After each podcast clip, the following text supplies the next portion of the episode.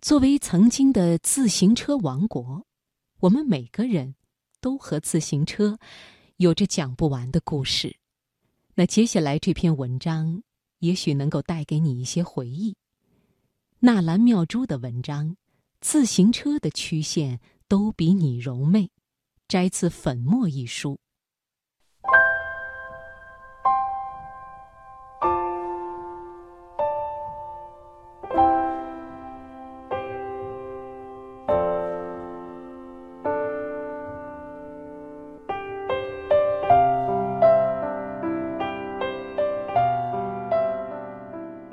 自行车是世间最普遍的魔术。我小时候一直这么觉得。不必说那些高人能双手扬起玩大撒把、倒骑，单是两枚单薄的轮子咕噜噜往前转而岿然不倒这一样，就有无穷的神奇。一个旋转物体的旋转轴所指方向，如果不受外力影响，不会改变。这是自行车轮能够立起来的原理。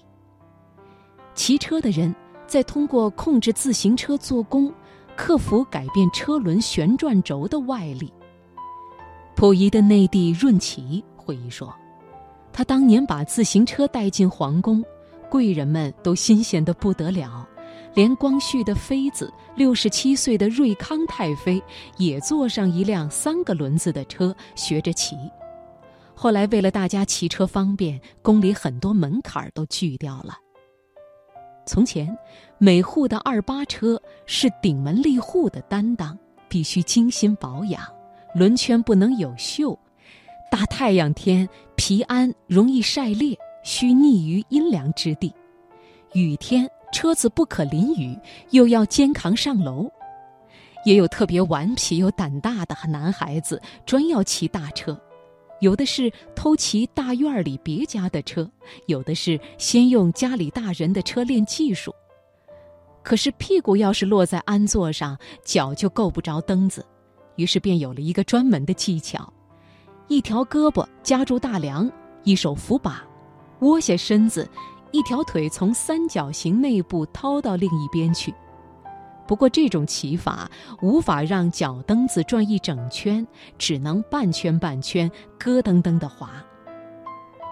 我小时候公交系统没有那么发达，父母会轮班送孩子上幼儿园，后座驮待用的座具，乃是聚合母亲的布艺与父亲的铁艺于一体，一块带碎花布套的海绵垫绑在后座铁架上。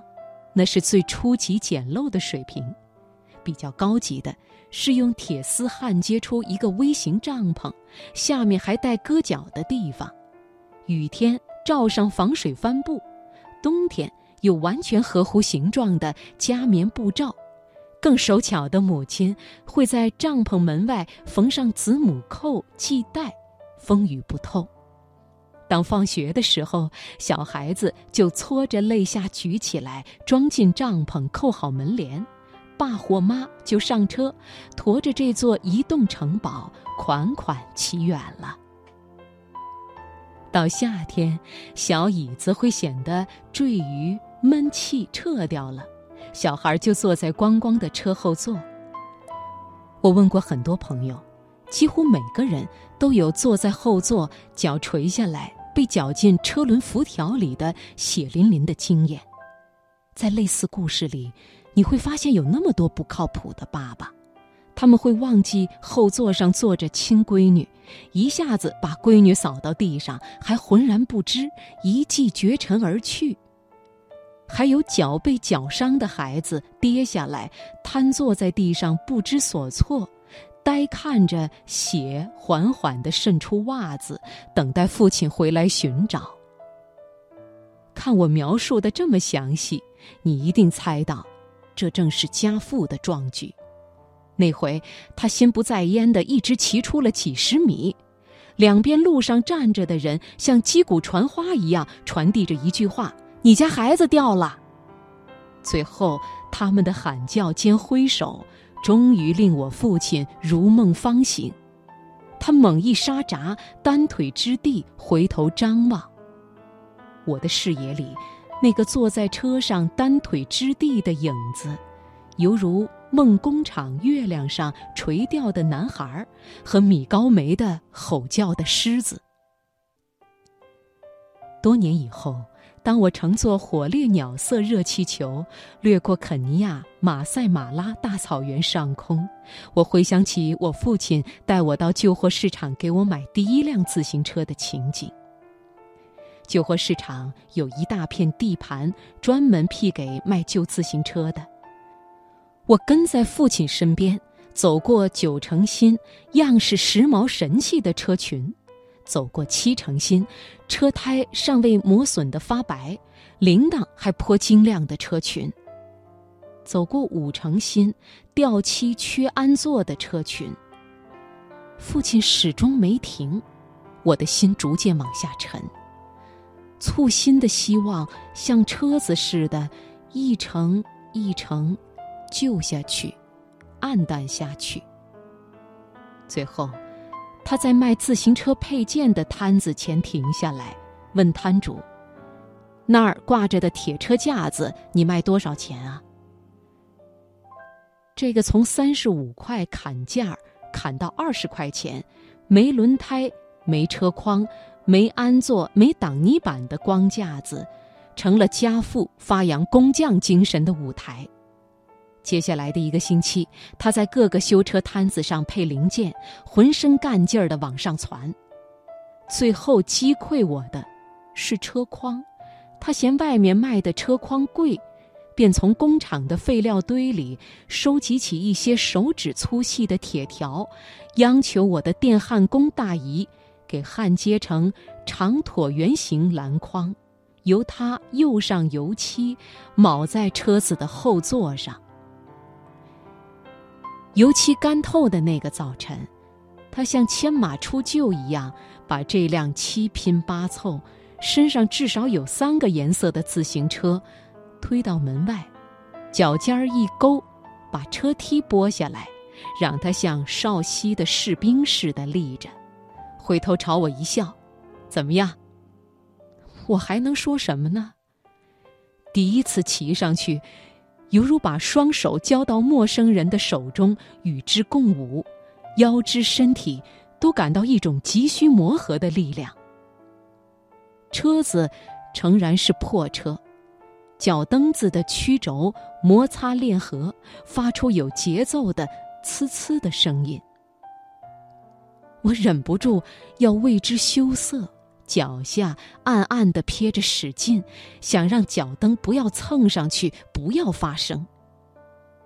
然而，独自一人骑在前往书店的路上，我第一次真切地感觉到了自由。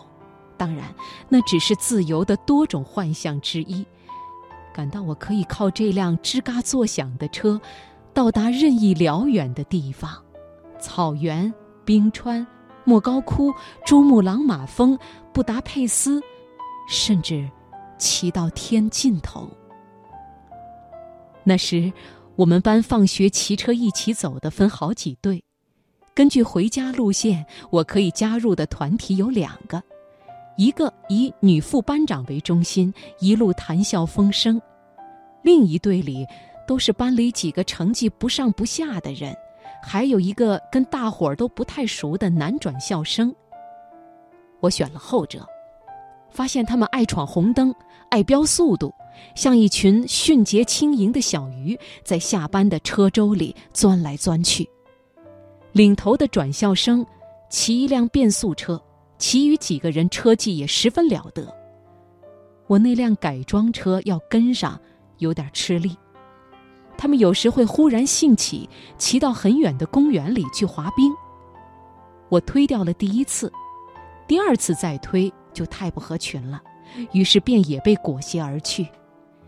那条路线从我惯常回家的路上支腕出去约半小时骑程。公园不要门票，人们到冰湖上租了冰刀滑冰。我的技术仅止于不摔跤。他们教我倒滑、单脚画龙、双脚画龙。天黑的不像样子了，人们才决定回去。他们并没想到要送我一程，便愉快的挥别。我花了一个多小时，对照来时的稀薄记忆，从一个又一个错误的、偏僻无人的黑漆漆小路上转回去。当我拖着两只结了冰的、硬邦邦的鞋，推开家门，听到屋里电视的声音，觉得半辈子都过去了。